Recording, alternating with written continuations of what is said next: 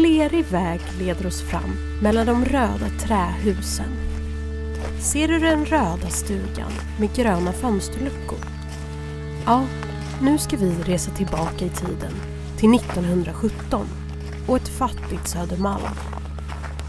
Kika in genom fönstret, men akta dig så ingen ser dig. Vår huvudperson, Emilia Gustafsson, sitter på golvet vid sidan av en smal sänglåda, djupt nedsjunken i sina tankar. Det drar isiga vindar genom det lilla köket och andedräkten står rakt ut ur munnen. I sängen ligger hennes man, eller det som finns kvar av honom. Hon känner knappt igen den lilla livlösa kroppen som en gång varit stark. Han har hostat i flera år, men aldrig trodde hon att det skulle bli så här. Där, i det lilla köket som är deras hem, tar Emilia och hennes 4 barn farväl av sin pappa. Höggravid och med ett 5:e barn som snart ska födas, måste hon nu klara sig själv. I ett oroligt Stockholm som präglas av första världskriget, klassklyftor, kvinnors kamp om rösträtt och en brist på mat som skapar stora hungerkravaller. Och Södermalm växer så det knakar. Men från 1870-talet, då börjar ju Stockholm växa, alltså med industrialismen i rasande takt. Alltså, och jag menar, Södermalms befolkning fördubblas ju på bara ett par decennier. Och just här då, kring 1917-18, då kanske det bor 115-120 000 invånare på Södermalm. Varav en fjärdedel är inneboende. Ungefär 40 000 är inneboende. Och det är ju arbetarstadsdel till... ja, kanske 70%, 80% kanske. Det här är Håkan Blomqvist, historiker som har skrivit om precis den här tiden som Emilia levde i. Han har skrivit om det i boken Potatisrevolutionen och kvinnoupploppet på Södermalm 1917. Ett historiskt reportage om hunger och demokrati.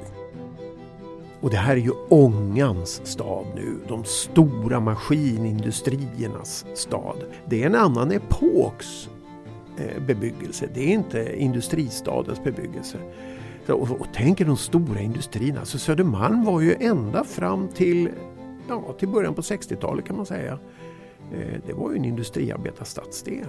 Vad är det för människor som bor här, jämte Emilia? Ja, det där är ju... Alltså just i blockmakarens hus så är det ju den här blockmakaren då, vad nu heter Adolfsson. Vad är en blockmakare? Ja, det är alltså någon som tillverkar de här blocken som segelfartygens linor ska löpa igenom. Till exempel, det kan vara också för vinschar och sånt. Han hade ju, såvitt jag förstår, verkstaden i sin lägenhet där han och hustrun sov. Liksom. Där hade han sin... Men han gjorde, det var väl mycket för militären skulle jag tro, alltså för marinen. Men nere på Fjällgatan, det var en gata där, alltså det som ligger närmast kanten till Saltsjön då.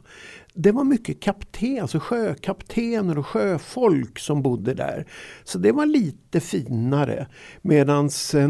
Uppe på Stigberget, ja, det var ju i början en helt oredig plats kan man säga, med småkåkar och sånt där. Sen i en stor del här av Vita Berget-områden, det var ju liksom den fattigaste delen av Katarina församling som var den fattigaste delen på Södermalm. Maria var ju lite finare, så här finare, men det är ju relativt. Och här, vilka bodde här? Ja, här bodde... textilarbetare och textilarbeterskor som arbetade nere på Barnängens bomullsspinneri. Här bodde tvätterskor, piger förstås, men också tobaksarbeterskor. Och det brukade betraktas, det här är liksom ofta sett som det lägsta. Alltså de här tobaksarbeterskorna, tvätterskorna och så vidare. Så det är betraktat som socialt väldigt många pinnhål ner. Hur tror du att det var att bo i blockmakarens hus? Ja, det är väldigt trångt. Vad jag fattar så var hon hade ju ett rum och ett pyttelitet kök sådär. Och så dass på gården förstås, det var ju sånt som var kvar till 50-talet, va? Även uppe på Mariaberget och sånt där. Och så vitt jag förstår så hade hon 22 kvadratmeter eller något i den stilen. Jag har själv bott på 19 så jag vet hur pass litet det är. Men också med 5 barn. Så man kan ju tänka sig, det var, när de skulle sova var det måste snusats överallt. Så här, det måste fyllt hela rummet det här med andhämtningen. Och sen det här att möblerna då, det var ju sådana... som man, alltså utdragssoffer och utdragsmöbler som man kunde skjuta ihop på dagtid och till och med förvandla någon av sängarna eller sofforna här till ett bord på dagtid. Så att det var förstås väldigt trångt och dessutom så just det här att man fick väl ha potter antar jag, och särskilt på vintertid, och sen var det ju utedass sen så vitt jag har förstått där av det lilla jag har läst om just Blockmakarens hus, så började det ju bli ganska dåligt alltså då på 10-talet. Där hade väl stått i 100 år då antar jag liksom. Så att, och nu hade man ju bekymmer med råttor och ohyra och sånt där. Du får tänka att den här tiden också så har ju då, när vi kommer slutet på 1800-talet, början på 1900-talet, i och med kampen om tuberkulosen och det här att man börjar förstå att dåliga sanitära förhållanden leder till överdödlighet och sådana saker, så då har det ju, det här har börjat bli kraftfullare då med hygien, att det är nödvändigt med en god hygien, och det var inte lätt att upprätthålla den i Blockmakarens hus. Det fanns ju ingen dusch och ingen badkar eller något sånt där, utan man fick ju tvätta sig bara stående vid ett kärl antar jag. Och sen tänker jag också på att det var en väldigt stor debatt vid förra sekelskiftet om vikten av god luftväxling. Att luften fick inte vara skämd, för då tänkte man sig att basiller härjade då. Så att så här med vädring och sånt var så viktigt. Och det kan man ju tänka sig när man bor så väldigt trångt, att det var väldigt svårt. Du lyssnar på Kvinnans plats. Historiska berättelser från Stockholm. En serie från Stockholms kvinnohistoriska. Med mig, Sofia Neves. Idag ska vi lära känna änkan Emilia Gustafsson, som efter makens död 1917 blir lämnad kvar att försörja sina 5 barn. För att försörja familjen har hon flera jobb samtidigt. Och ofta blir hon tvungen att lämna sina barn ensamma här i Blockmakarens hus. Och det är ett hus som är så risigt och dragigt att Emilia täckt golvet springor med tidningspapper. Så, hur var det att vara ensamstående fembarnsmamma i Stockholm på Södermalm 1917? Hon hade ju flera arbeten, alltså hon var väl tidningsutbärare och piga och hade tidigare jobbat inom sjukvården också, Sabbatsberg och andra ställen. Så hon verkade ju ha flera jobb helt enkelt. Och sen var hon frälsningssoldat på kvällarna eller gick ner till kåren och lämnade barnen. Sådär. Och jag har grubblat mycket över det där med hennes... Alltså jag tänker här nu, om vi är nu 1917-18, vad kan hon ha haft för inkomst? En silverpolererska på Guldsmedsaktiebolaget uppe vid Roselundsgatan, det som idag är Grinsgatan, där låg Guldsmedsaktiebolaget. De kunde tjäna kanske 6-7 kronor i veckan. Och då tänker jag att hon hade flera jobb. Låt oss säga att hon tjänar 10-12 kronor i veckan. Och hyran, vad kan den ha varit? Den kanske var 15 kronor i månaden eller 20 kronor någonstans där. För det här var ju ändå en lägenhet. Jag läste hon Elsa Borg som skrev om hur det kunde vara liksom, där människor bodde i vedskjul och sånt. De kunde ju ändå vara tvungna att betala kanske 10 kronor i månaden. Men om man tänker sig att hon tjänade kanske då 400 kronor om året eller något i den stilen. Då gick ju, för en fabriksarbetare tjänade ungefär 1000 kronor om året vid den här tiden. Och en kvinnlig fabriksarbetare ungefär hälften. Och låt oss säga att hon tjänar lite mindre. Då räcker pengarna till hyran. Och kanske till det allra mest omedelbart nödvändiga. Men samtidigt så tror jag nog att hon var beroende av fattigvård. För det var ju den tidens socialtjänst helt enkelt. Alltså fattigvård som är kommunal och sen förstås välgörenhet. Jag tror att det var inte så att hon, just Emilia här, hon hade väl support av någon grevinna, Peyron eller något sånt där som såg till att flickorna i alla fall och kanske även pojken hade lite fina kläder ibland. Sådär. Annars var det ju, det fanns ju mängder av sådana här ofta religiösa välgörenhetsorganisationer som stödde just i det här fallet fattiga änkor. Och sen är det ju fattigvården. Och fattigvården, där såg jag att det finns till och med någon skildring att hon får mat ibland från Ersta till familjen. Och sen förstås det här som ju gällde så oerhört många i Stockholm och särskilt på Södermalm. Och särskilt i Katarina församling. Det här med kängorna, de kända svesiga kängorna som var liksom klippta i så att man inte skulle kunna lämna bort dem till en pantlånare för att få pengar för dem. Berätta, så att hon tar emot välgörenhet, mat, kläder. Vad är svesiga kängor? Hon får också kängor. Ja, alltså det är hennes barn som får det för att de ska, alltså när de går i skolan då får de, alltså det var ju någonting som var känt på den tiden, svesiga läder, det var jättefint läder. Det är helt enkelt, alltså barn på den tiden hade ju kängor, i alla fall på vinterhalvåret. Och, men det hade hon antagligen ingen som helst möjlighet att köpa till alla sina, hon hade ju 5 barn dessutom. Så det kunde hon nog inte köpa utan nej, då ombesördes det av fattigvården och i det här fallet blev det då genom skolan så fick man sådana kängor. Det är det som gör att sen när hela välfärdsstaten börjar byggas upp, det här enormt starka kravet underifrån på att man inte ska vara stigmatiserad. För alla såg ju vem som hade fattigvårdens kängor. Det såg man ju, det var ju tydligt markerat. Och det är därför det här kommer sen på 30-talet, men framförallt efter andra världskriget. Det här enorma kravet på att det ska vara lika för alla. Att det ska inte vara välgörenhet och det ska inte vara en fattigvård utan det ska vara rättigheter. Vad hade man för rättigheter som ensamstående mamma? Och vad hade man för rättigheter som barn? Ja, just under den här tiden så det är ju så enormt stora förändringar som äger rum just här i slutskedet av första världskriget. Alltså från ungefär 1917 och in i 20-talet. Dels är det förstås det som uppmärksammas just nu, den kvinnliga rösträtten.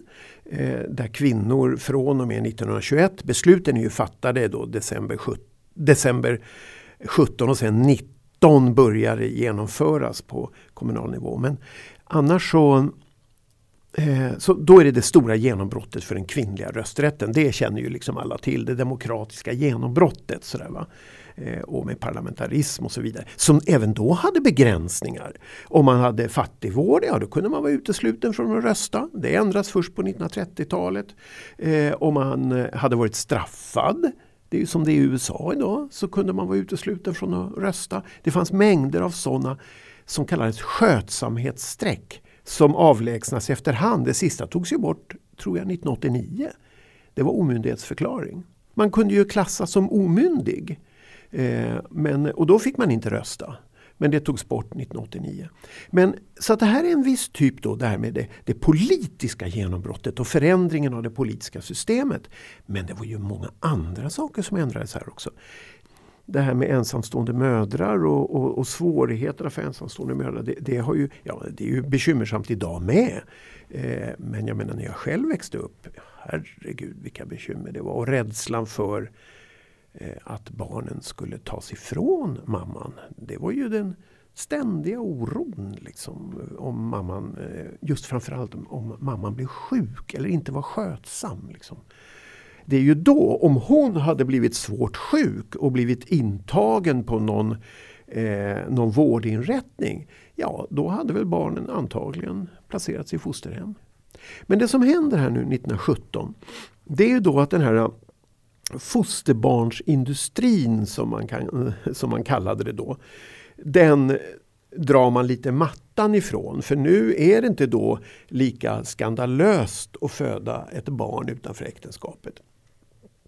Det blir ju fortfarande ett utomäktenskapligt barn, men nu ska man veta vem mamman och pappan är.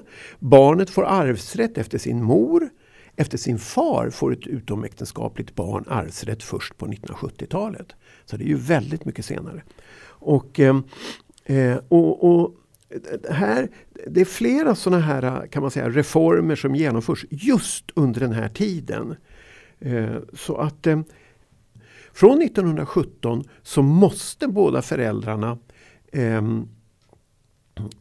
uppge sina namn, alltså vilka de är. Och det var just ett sätt för att hindra det man kallade fosterbarnsepidemin i slutet på 1800-talet och början på 1900-talet. Det var i Stockholm mellan 30% och 40% av barnen föddes utanför äktenskapet. I andra landsändar så kunde det vara mindre, men just i Stockholm där man hade det där gift på stockholmska, Stockholmsäktenskap, som var att man var sambos helt enkelt. Och det hängde ju ihop med att kvinnor inte ville gifta sig, för att om de blev gifta, ja då blev ju de omyndiga. Från 1860-talet hade kvinnor varit myndiga, men från 25 års ålder först, sen från 21 års ålder på 1880-talet. Men om hon gifte sig så blev hon omyndig, och det vill säga då blev ju makarna juridiskt ansvarig, ekonomiskt ansvarig för familjen, och många kvinnor ville inte alls det, utan de ville ha sin egen, var själva ansvariga för sin ekonomi och juridiska förhållanden. Så väldigt många barn föddes utanför äktenskapet och väldigt många barn placerades i fosterhem efter att en kanske kortare tid varit på barnhus. Men det som hände på fosterhemmen, det är det att överdödligheten bland oärbarn på fosterhemmen är enorm. Alltså. Nu läste jag ganska nyligen att, för då har man ju, du har hört det här om änglamakerskor, va? Det här begreppet änglamakerskor.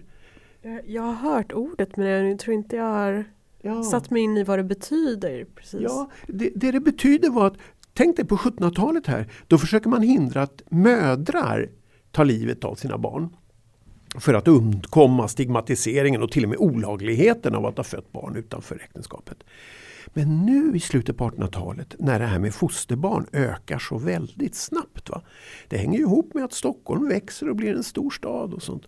Och då, de här fostermödrarna då, en del av dem, det är säkert absolut inte någon majoritet, men det kommer här till pressens kännedom, man skriver om detta, att en del av dem tar livet av barnen.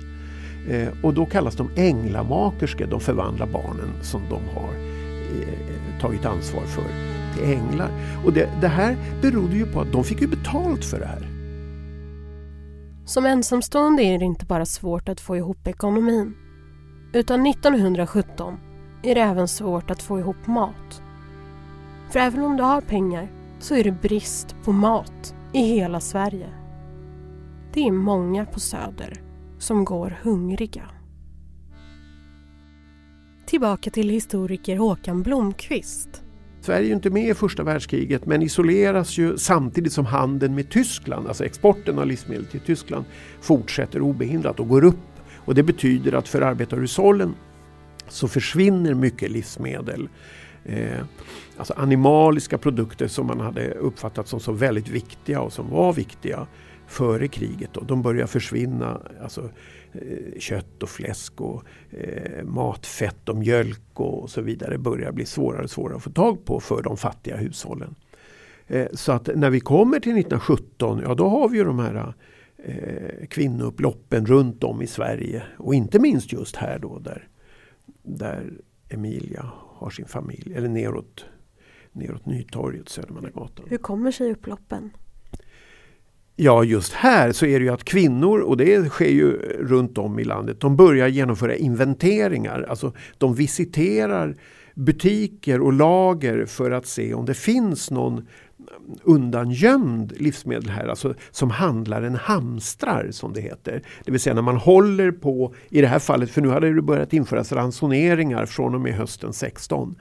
Men att handlarna då tjuvhåller på sina lager för att få upp priserna eller sälja till sina stamkunder. Så att det är ofta det som sker då, att kvinnor börjar inventera lager och butiker och sen så tillkallas polis och så blir det sammanstötningar. Och det är det som händer nere på Södermannagatan den 7 maj 1917. Det är stora potatisupploppen där som det kallas. Men sen sammanfaller det ju här med de stora rösträttsdemonstrationerna och de stora dyrtidsdemonstrationerna som fackliga organisationer och arbetarpartierna organiserar. Men de är ju ofta väldigt manligt dominerade för att hela arbetarrörelsen var ju väldigt patriarkal så här. Så att det här stökigaste, ja det är ofta kvinnor som kan inte vänta på någon reform som ska äga rum om 3 år. Utan de behöver mat på bordet igår liksom.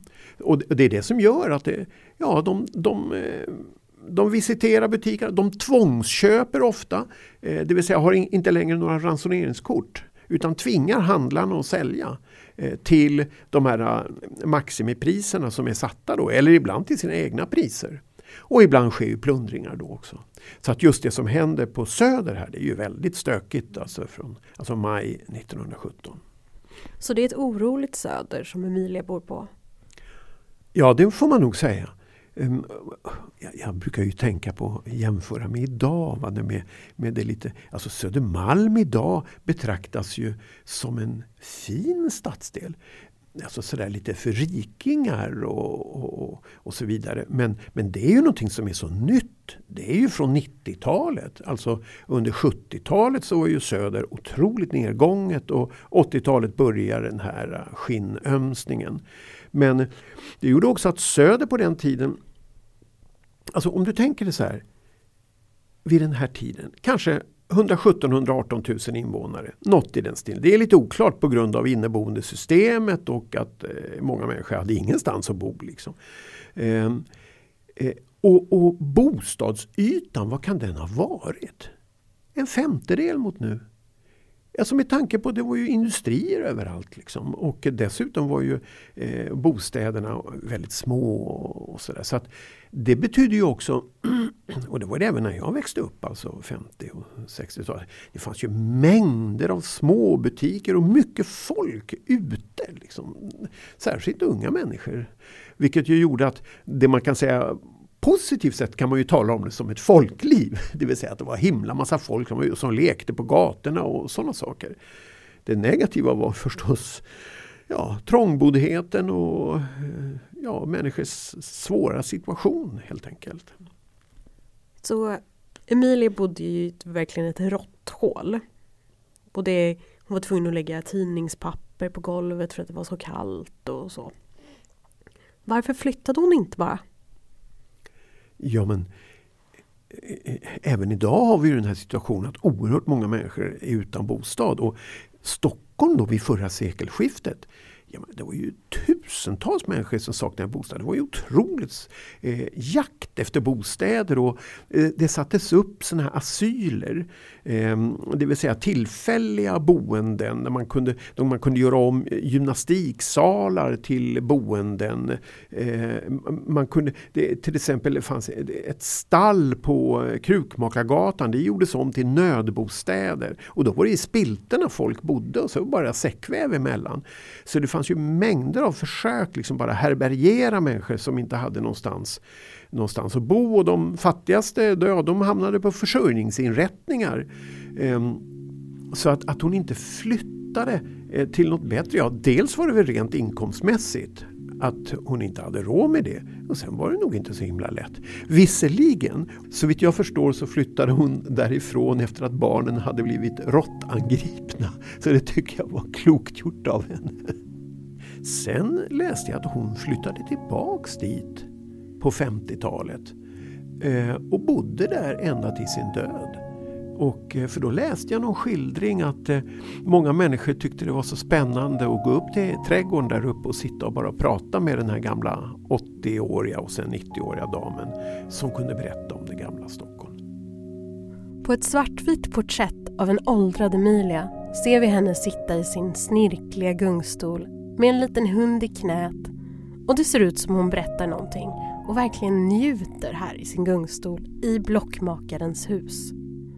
Här tillbringar hon sina sista år tills hon går bort 95 år gammal. Ja, och vilket liv hon har haft här i Stockholm. Man måste ju, alltså, man måste tänka sig Emilias liv här. Om hon är född på 1880-talet, det är ju nästan det förindustriella Sverige. Det är ju nu som industrialismen från 1870-talet börjar påverka liv. Hon kommer ju från landsbygden utanför Köpingen. Litet, ja, vad det nu är, om det är något litet hemman eller torparställe, jag vet inte riktigt vad det var. Och så beger hon sig till storstaden när hon är 17 år. Det är 1897 kommer, och då är ju Stockholm så här, det är nu liksom det man kan säga att det är full acceleration på det här med industrialismens storstad som håller på att byggs upp. Och jag tycker det här är så spännande att tänka liksom hur en människa som kommer från det gamla Sverige och landsbygden kommer in i storstaden här. Och så kommer vi in i 1900-talet med både de ökande möjligheterna men också de stora mödorna. Och så kommer världskriget 1914 och med liksom verkligen höjdpunkten och svårigheter 1917-18. Och sommaren 18 utbryter ju spanska sjukan, som ju tar livet av, bara på Södermalm tror jag att det är 500-600 personer. I Sverige är det nästan 40 000. I världen kanske 50 miljoner. Och just det här att hon träffar ju den här mannen som väl i början kanske han var kypare eller något. Jag vet inte, sen var han åkare eller jobbade på en åkeri. Och så dör han efter bara några år. Och det är ju till och med så att den yngsta sonen föds när han redan är borta. Och alltså det är bara så lätt att föreställa sig hur mödosamt detta liv måste ha varit. Och ändå verkar hon ha klarat av det. Det är ju, man kan säga, ja, det var inte mycket pjosk. Det är liksom, först tänker sig när kriget är över 1918 och flera av de här reformerna införs på den politiska nivån och på den sociala nivån och så vidare. 8 timmars arbetsdag införs, men inte för henne. Det är ju för industriarbetare. Det är alltså, över hälften av alla förvärvsarbetande omfattas inte av 8-timmarsdagen. Alltså pigor. När får hembiträden reglerad arbetstid eller åtminstone reglerad fritid? Det är ju efter andra världskriget. Och det gäller ju många förvärvsarbetande. Så hon omfattas inte av det. Och så tänker jag då så här. Då har man en period kanske av förhoppningar här. 1919, 20. Men 1921, första gången kvinnor får rösta. Det är ju en katastrofal period. Det är efterkrigsdepressionen som var värre än 30-talsdepressionen. Med en massarbetslöshet som jag tror Sverige knappast har upplevt någon gång, vare sig före eller efter. Och väldig fattigdom. Så här 21, 22 och sen 1923 började leta sig uppåt igen. Jag tycker det skulle vara väldigt spännande att veta hur det gick för hennes barn. För att de kom ju till vuxen ålder i slutet på 20 och framförallt 30-talet. Och de upplever ju depressionen, alltså börskrasch och depression 30 till 33. Och sen kristidspolitiken och de stora reformerna från 36, 37, 38 som börjar förändra livet. Och det är ju här först som till exempel en sån sak som abort. Ja, det börjar bli möjligt från 38 av medicinska skäl. Man kan börja faktiskt saluföra offentligt preventivmedel. Det fick man ju inte efter 1910. Så att det är nu, slutet på 30-talet, börjar flera reformer genomföras. Sen kommer kriget och sen har vi efter kriget. Det är då som välfärdsstaten börjar byggas upp. Och hon hinner ju uppleva det.